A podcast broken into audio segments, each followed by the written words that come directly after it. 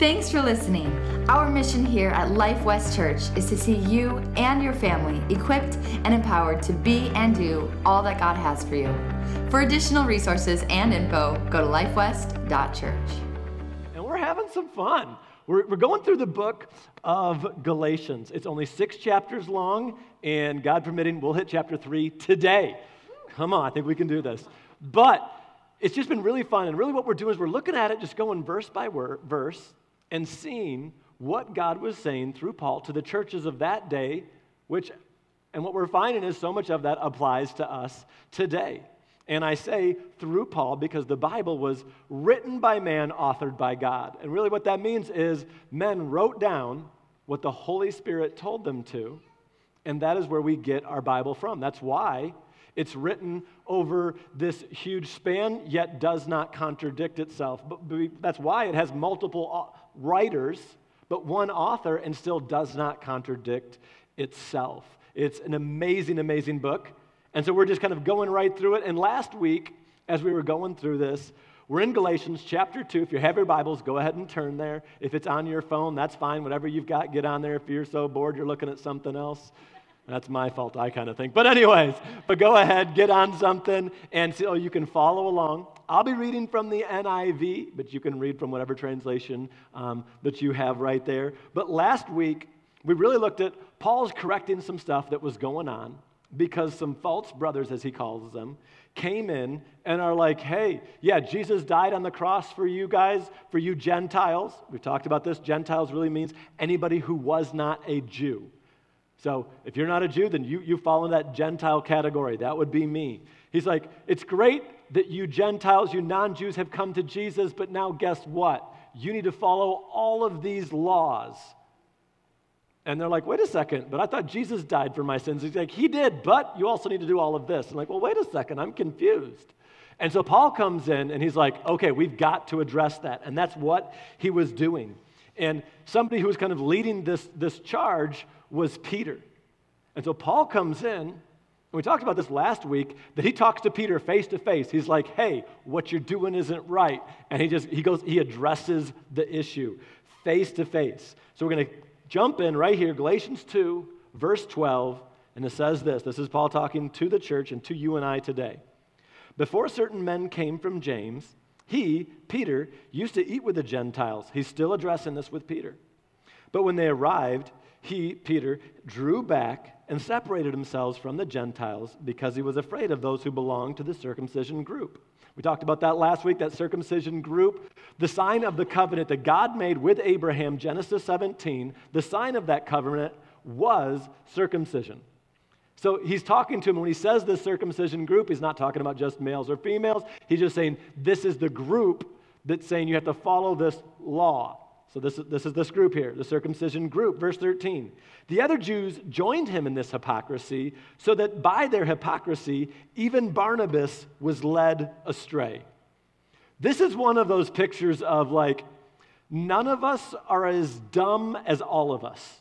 Like, that's, that, that, that's the picture that you have here. Because here's, here's what we see Barnabas is even led astray. Peter's like, okay, there's this group that's coming, and they're uncomfortable with me hanging out with these Gentiles because they're not following these laws, so I'm going to draw back from them. And Barnabas is like, I know better than this. But then the group gets so big that Barnabas is like, but am I wrong? Because can all of them be wrong, or am I wrong? Have you ever looked at your situation and thought, like, it's everybody else, and then you have that same issue somewhere else, and you're like, is it me? Anybody ever ask, is it me? Some of you need to just, okay, this is your assignment. You need to ask yourself, is it me? Okay, because only like four hands went up. The rest of you are like, it never is. It's all, it never, ever is. Well, Barnabas asks himself that question Is it me? And this is the thing this is, this is groupthink. When there's such a large group that thinks one thing, it is not easy to stand your ground. And they've done, they've done little social experiments where they bring people in and they sit them down and they'll have four or five people sit behind a table and they ask them, um, What way is this arrow pointing? This is just an example. And everybody says, well, the arrow's pointing north. And they're like, oh, okay, great. And they, they, they, keep, they ask simple questions to all of the people, but they have one in the group or two in the group, and sometimes it'll be like three out of the five that are plants in the group. And the three out of the five all intentionally answer wrong. They're like, What color is this? And they all say fuchsia, and it's just downright green. And what they find is the majority of us, even though we look and can see and know it's, it's green, will kind of be like, fuchsia. The majority of us want to, we have this thing in us that we want to be a part. And that's just, that's just us. We want to be a part of what's going on. And it affects every area of our life and every age group. There's not an age group where you grow out of this and it's like, oh, that's just teenagers and young people. Oh, yeah, they're so easily swayed and it's just that group does something. Don't run off a cliff just because they do. Anybody's parents ever tell you that? And you're like, well, this is water at the bottom. I'm going. I don't know. That sounds fun. But there's not an age that we grow out of this. But this, what, this is what happens to Barnabas. That there's, the group is so big that's wrong that Paul's like, even Barnabas was persuaded. And he's like, Barnabas was Paul's buddy. Barnabas had been running with Paul. They've been doing this, reaching the Gentiles. This is what they've been doing together. And all of a sudden, it's like, wait, how, how did you get this wrong? He got it wrong because there was so many people. We have this thing on the inside of us. We want to be a part. We want to kind of fit in. And there's certain groups, and some of you are like, I don't like to fit in. I bet there's a group that you fit in really well with. A group you might not with this one, and you might not, you might be able to see like, oh, I don't want to be a part of that group, and I just don't fit in with that group, and I don't this and that. But then there's other groups.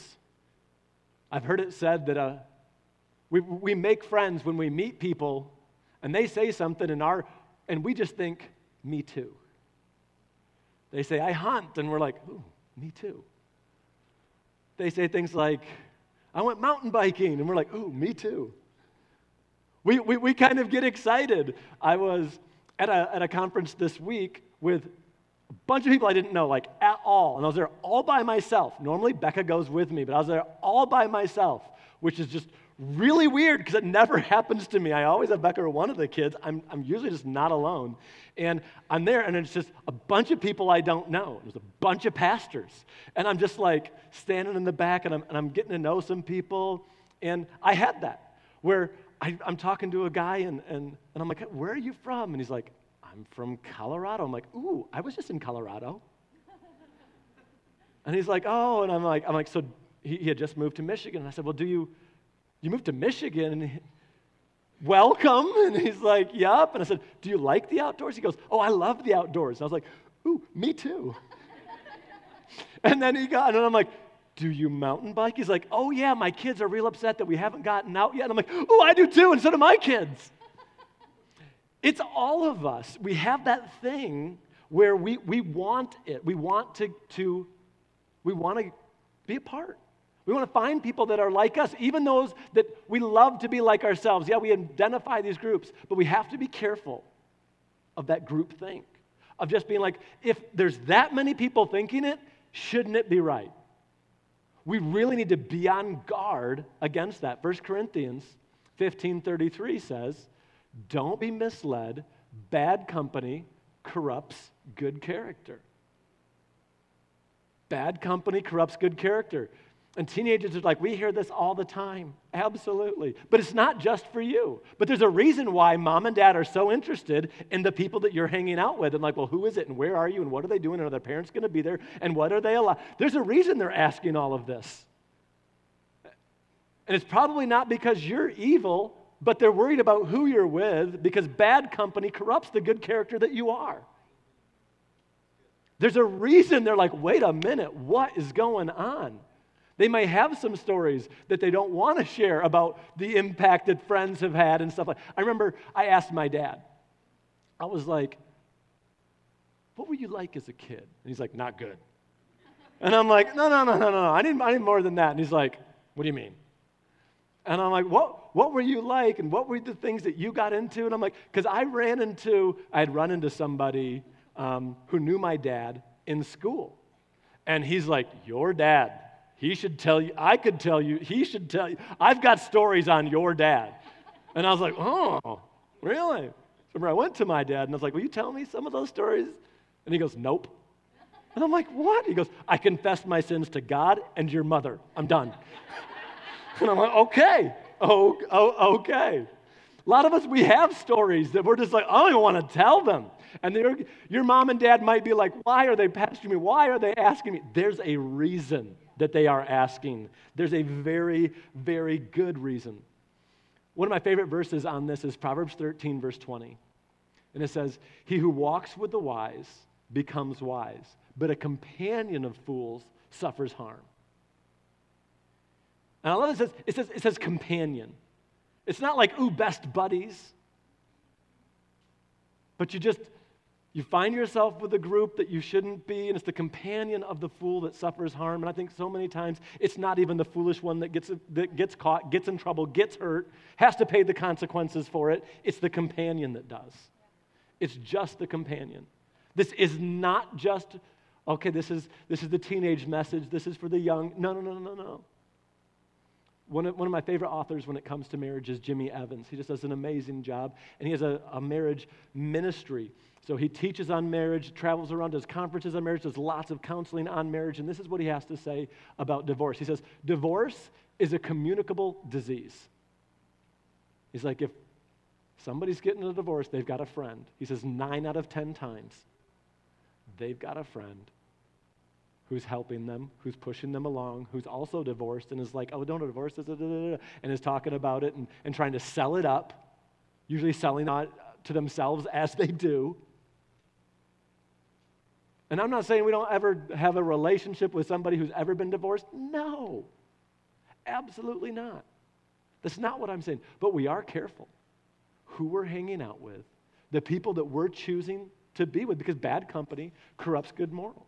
The companion of the fool is the one that suffers harm. And so often we don't see it in ourselves.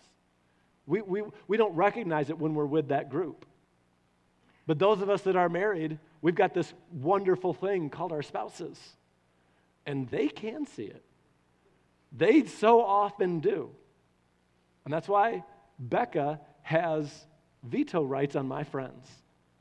If if I'm hanging out with people and I come back and she's like, I'm just telling you, you don't treat me right when you come back, or you're, you're, the way that you talk is different, or I've just sensed it, I don't, I don't like it. She's like, I don't want you hanging out with them. And then I won't. Well, isn't that childish? I don't think so. I think it's biblical. I'll just go with that. Bad company corrupts good morals. If she senses it, if she's like, hey, I see the difference in you, I can get rid of them. That is not, that is not a problem at all. Because bad company corrupts good morals. But the Bible says, Psalms 1 says this. This is one of the first verses I ever memorized. And I actually memorized it because my brother was memorizing it. You couldn't make me, but my older brother was memorizing it. He was three years older than me. So he'd be there reciting this verse and trying to memorize it with mom. And I picked it up, and then he'd yell at me, like, He's memorizing my verse, mom. Little kids, right?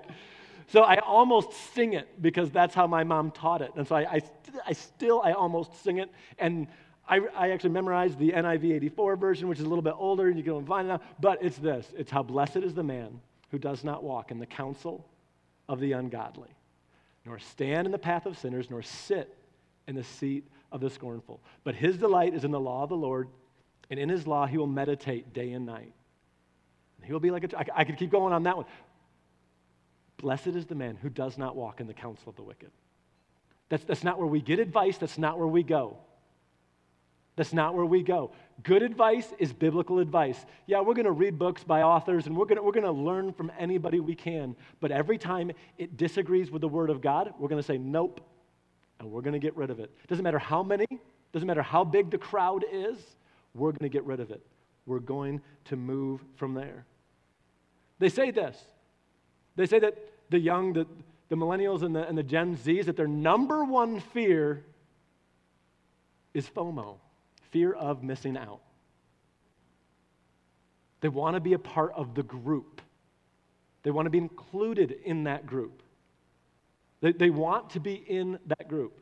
Barnabas wanted to be in that group so much that Paul's like, How? How did you get a part of this? Barnabas had FOMO, he had the fear of missing out. We're going to stand alone sometimes. Hopefully, you're standing with your small group and you're not all by yourself. Hopefully, you've got some people around you that you've taken the time now to get plugged in, to meet people, to not just come to church and walk out, but to be like, okay, who, who, who, who else is like me? Who can help me to grow? Who's further along than I am? Maybe a little bit older, a little bit farther along, that could help me, that could speak to me, the situation that I'm. Hopefully, you've taken that time so that you're not all by yourself. So when the time comes and the crowd's go in a different direction, you're like, no, I'm not doing that. Right? And you've got people behind you like, yeah, that's right. They're like, yeah, that's right. Proverbs 29 25 says this it says, fearing people is a dangerous trap. The fear of people, the fear of missing out, but trusting the Lord means safety. We've got to have our trust in God and know what His word says. Hosea 4 6, my people are destroyed for a lack of knowledge. We need to know what God's word has to say. So Paul's Paul's addressing this, and he says this in verse 14. We're back to Galatians. He says, When I saw that they were not acting in line with the truth of the gospel, I said to Peter, in front of them all, You are a Jew, yet you live like a Gentile and not a Jew. How is it then that you're trying to force Gentiles to live and follow Jewish customs? He's like, This is all, you don't even do this, and you're asking somebody else to do what you're not willing to do. He's like, What? But you know, you don't. He's confused which makes sense, but he does something here. He's already addressed this with Peter, but now he does something different. He does something different in verse 14. He addresses it with Peter in front of everybody, it says. Now, I was always taught that, like, if you have, if you're going to praise somebody, you do it publicly. But if you have to correct somebody, you do it privately. Anybody else taught that ever? Okay, the rest of you, Anybody taught that? You can all raise your hands now because I just taught you that. Still, hands aren't going up. Okay, fine. Fall asleep, whatever. They're like, you said we could be on our phones. Okay, okay. Apparently. But what Peter, what happens to Peter here is Paul's like, I talked to him in front of everybody. And that jumps out at me because it's like, why would you do that? I don't want to be corrected in front of everybody, but there's a reason. James 3 says this it says, Not many of you should become teachers, my fellow believers, because you know that those who teach will be judged more strictly. There's a different standard for those who teach. For those who are like, well, I'm, I'm, I'm a teacher, I'm going to do this, I'm an expert on this, okay, I'm, I want to teach it. God's like, you'll be judged more strictly. And in 1 Timothy 5 19, it says this Don't entertain an accusation against an elder in a church unless it is brought by two or three witnesses. But those elders who are sinning, you are to reprove before everyone so that the others may take warning. And that's what Paul does here. That's why he, in front of everybody, is like, okay, Peter, you taught this. I'm going to correct it so that everybody who heard it, he's like, okay, this is what happened. And I've, I have actually been in a church before where a guest speaker is up, he shares, gets up, teaches, and I was like, ooh, that's interesting. And I don't even remember exactly what he said. But I was like, I kind of wrote it down. I was like, I'm going to have to look at that. And when he got down, the pastor got up and was like, Thank you so much for coming. That was just absolutely, I absolutely love that. However, I do need to correct one thing. And he in front of everybody, and you're like, Ooh, really? yes. And that's, that's because you don't let that seed fall in. You don't let that seed that was planted with all that good teaching, he's like, he was off on this one thing. And he just very, he's like, you know I need to do this. And so he just kind of laid it out and he said this. And I don't even remember everything that he said, but I remember sitting down there. I was a teenager and I was like, oh my goodness. I don't ever want to be a guest speaker here. what if I got it wrong?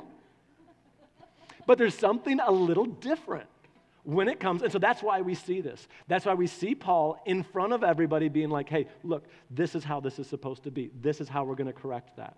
And so, in lieu of that, and knowing that, when we even set up Life West and how, how we're set up, um, I'm the lead pastor. Beck and I, we lead together, but there are overseers, which are three pastors who pastor other churches, who get my podcast, who listen to what's going on.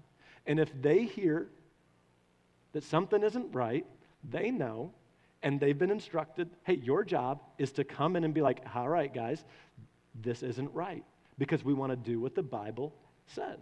And we want to have a system set up for that. So it's not like, oh, well, he was totally off. What do we do now? I have no idea. Do you? I don't know. Hmm, let's just leave it alone. that would be way too easy. So we want to have a system set up so we have local elders like, hey, this isn't right. They call in these pastors. The pastor's like, yep, they have spiritual authority. They're leading, and they come in, and they say, okay, this wasn't right, and they'll come in and correct and fix it because we need to follow what the Bible has to say. It takes a little effort sometimes, but we want to do what the Bible has to say. Verse 15 we who are Jews by birth and not Gentile sinners know that a man is not justified by observing the law. It's to pound it in these guys. This is not how we do it. We're not made right with God because of the way that we act, but by faith in Jesus Christ. So we too have put our faith in Christ Jesus that we may be justified by faith in Christ and not by observing the law. Why? Because by observing the law, no one will be justified. It doesn't work. It doesn't work at all. It does not work. Our attempt at doing good and being good, it, it just never works. Period. You're like, oh, but I was so good. No, you're not. How many of you know a good person? Raise your hand. How many of you think, like, I know a good person, right? We think we know good people. How many of you are like, I'm kind of a good person? I think I am. I'll raise my hand. I mean, I'm, I think I'm a good person. Some of you are like, this is a trick question. Don't raise your hand. Don't do it. I try not to do trick questions, but this one kind of kind of is. Because we have, we have our idea of what, of what good is. But our idea of what good is, it's different than God's. A man actually came to Jesus in Mark 10 and to ask him a question. Mark 10, verse 17. And it says this As Jesus started on his way, a man ran up to him to ask him a question, fell on his knees, and says, Good teacher, he asked, what must I do to inherit eternal life? Verse 18, Jesus answered and says this Why do you call me good? Because no one is good except God. He's like, Why do you call me good? And he really, he was trying to identify are you just being polite? Do you know who I am? Do you see me as the Savior? He's trying to identify it. But at the same time, he sets the standard. He's like, look, you think you're good? You're not. Your attempt at good is cologne on a dead body. You can change the brand, it's still a dead body. It doesn't work. It rots, it stinks. That's just how it works. Our attempt at good does not work. Observing the law does not work. Now, the law that they're referring to is, is, the first five books of the Bible, the Torah Genesis, Exodus, Leviticus, Numbers, and Deuteronomy, referred to as the Torah. In that, there's about 631, I haven't counted them, but that's what they say 631 laws to follow. And now, you, how many of you think you could follow 631 laws? Raise your hand. Not me. Not me. But I also look at that number and I think, well, does 631? Who could follow 631 laws? How many of you think you could follow like 250? Not a single hand went up. You guys are like, uh, I don't know what they are, but he's back to these trick questions. Keep them down. Right? How many think you could follow 10 laws? Uh, Xavier shot his hand up. He's like, I got that. How many think you could follow one? One. Most of us. Some of you are like, trick question, trick question. Depends on what the law is. Yeah, pretty, pretty much, pretty much. How about this one? How about we just do one law and we do this one? Don't eat from the tree in the middle of the garden. fail, complete fail. Adam and Eve had one, and they blew it. After that, there's 630. Count them for yourself. It could be more, it could be less. Don't come back next week. He said it wrong. Where are those leaders that come in? I don't know the exact number. 630 and one. Both of them fail. Everything in between, they fail. It doesn't work. And that's why Jesus came. He came from the very beginning, from the very beginning. In the Garden of Eden, God is pronouncing judgment. Satan, Adam, and Eve, they're all right there. God pronounces judgment, and yet he says this He t- says to the snake, He says, The seed of the woman is going to crush your head. Prophesying from the very moment that this happened that Jesus would come be the seed of the woman and crush the devil's head, which he did. He took care of what nobody else could. The law couldn't do it. So, over and over, Paul's like, why are you going back to trying to do things right to have a good relationship with God? It never works. God doesn't love you because you do it right. Works don't make you closer to God. God's not dangling a string or not answering a prayer because you didn't pray long enough or do it just right. That's not it. Jesus did it all. They did it all. And they were so close to the change of this that they, like many of us, wanted to perform. Who likes to perform? Like, give, give, let me know how to win. I want to know exactly how to do this, and, and then I'll, I'll do it. And then give me my recognition, like I'm in, my ones, my twos, my threes. And you're like, here, here we go. This is what we get to do. And that's what they kept going back to. And Paul's like, You don't do that. It does not work. Verse 17 If while we seek to be justified in Christ, it becomes evident that we ourselves are sinners, because it does, we look and we're like, we're just broken. Does that mean that Christ promotes sin? He says, Absolutely not. But if I rebuild what I destroyed, I prove that I'm a lawbreaker. For through the law, I died to the law so that I might live for God. He's like, I died to the law. You cannot live up to it. It does not work. James 2:10 in talking about the law says this, whoever keeps the whole law 631 laws, whoever keeps the whole law yet stumbles at just one point 630, not quite 631, I missed that one, is guilty of breaking it all says, if you're a lawbreaker, you broke the law. And then the judgments that come with that are on you. You did everything right until you didn't. And now it's not working anymore. No, we need Jesus. Paul died. He said, The sin, I, am gonna, I am a sinner. He says, I cannot do this. It's Jesus. It's only Jesus. There's nothing else but Jesus. It's just that. So, what was the point of the law? Why was all of this even done? We can't do it. But it pointed to the need of a Savior. And as we look in the Old Testament and we see them trying to do this right and never getting it right, and then, okay, offer an animal and a sacrifice and shed its blood, and you have to do this. Why? Because you made these mistakes, and, and you've got to bring this in here, and you, you have all these laws that you didn't make, and it all pointed to a need for a Savior. It wasn't working. If it had worked, there would be no reason for Jesus to come back, but it didn't. So Jesus is like, watch what I will do. Matthew 5 17, Jesus is talking. Many of your Bibles will have this read, and he said this He says, Do not misunderstand why I've come. I didn't come to abolish the law of Moses the first, those laws in those first five books of the Bible. He said, I didn't come to abolish those writings of the prophets. No, I came to accomplish their purpose. What they were unable to do, Jesus did. What works could never do, Jesus did. What sacrifices were never able to do, Jesus did. He said, I came, I died, I shed my blood. Romans says, without the shedding of blood, there is no forgiveness of sins. There was, there, there was no way of doing it. So Jesus said, I'll shed my blood. We took communion and we remembered that his blood was shed for us in our place. Paul's like, this is what we're doing. Don't go back to thinking I have to do this and I have to do that. No. You're made right with God because of what Jesus did and nothing else. And now that I'm right with him, I'm going to serve him, give him my life. And God, use me. And now I'm going to do what you want me to. We're not saved by works, we're saved for works. Now that I am yours, God, use me. You've given me gifts. You've given me talents. Help me use them to build, to make a difference in this world. I don't want to spend my time building sand castles that are going to disappear. God, I want to make a difference, and that means building your kingdom. And that's what we get to do because of what Jesus did. We don't have to worry about the, the other side of getting right with God because we never could. And Paul's just beating it into these guys over and over. He's like, no, that's not it. You've got to step away from that. And just realize he loves you.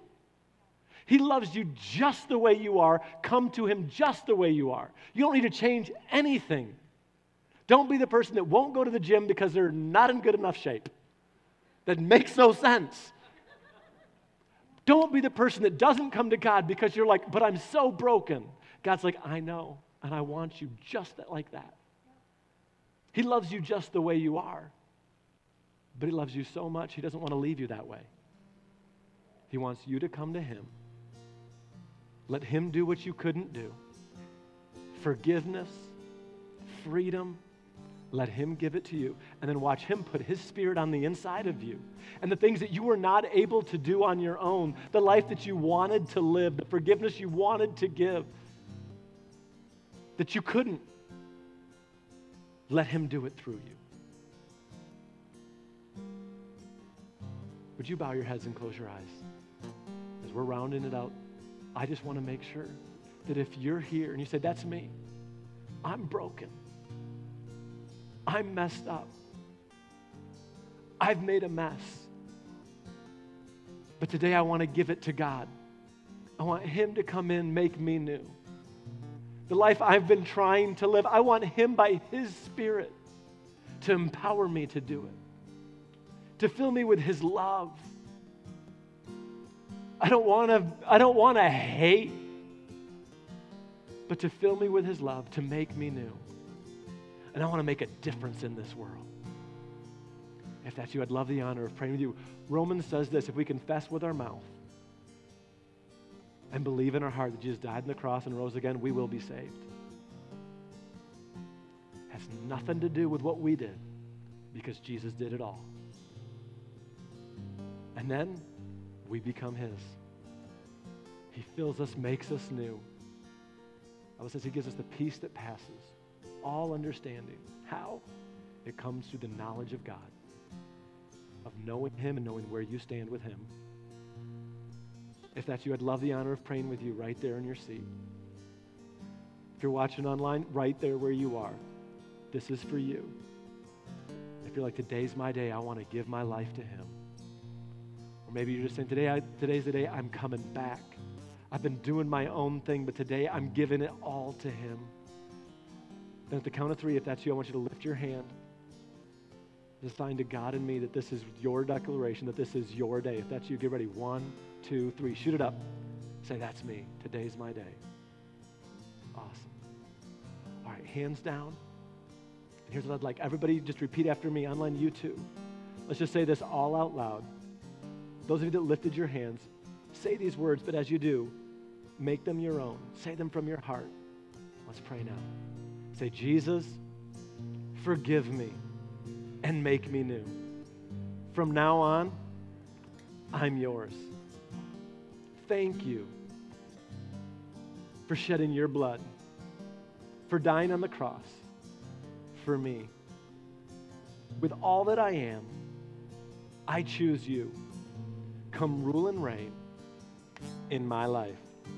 In Jesus' name, amen. Thanks for listening. Our mission here at Life West Church is to see you and your family equipped and empowered to be and do all that God has for you. For additional resources and info, go to lifewest.church.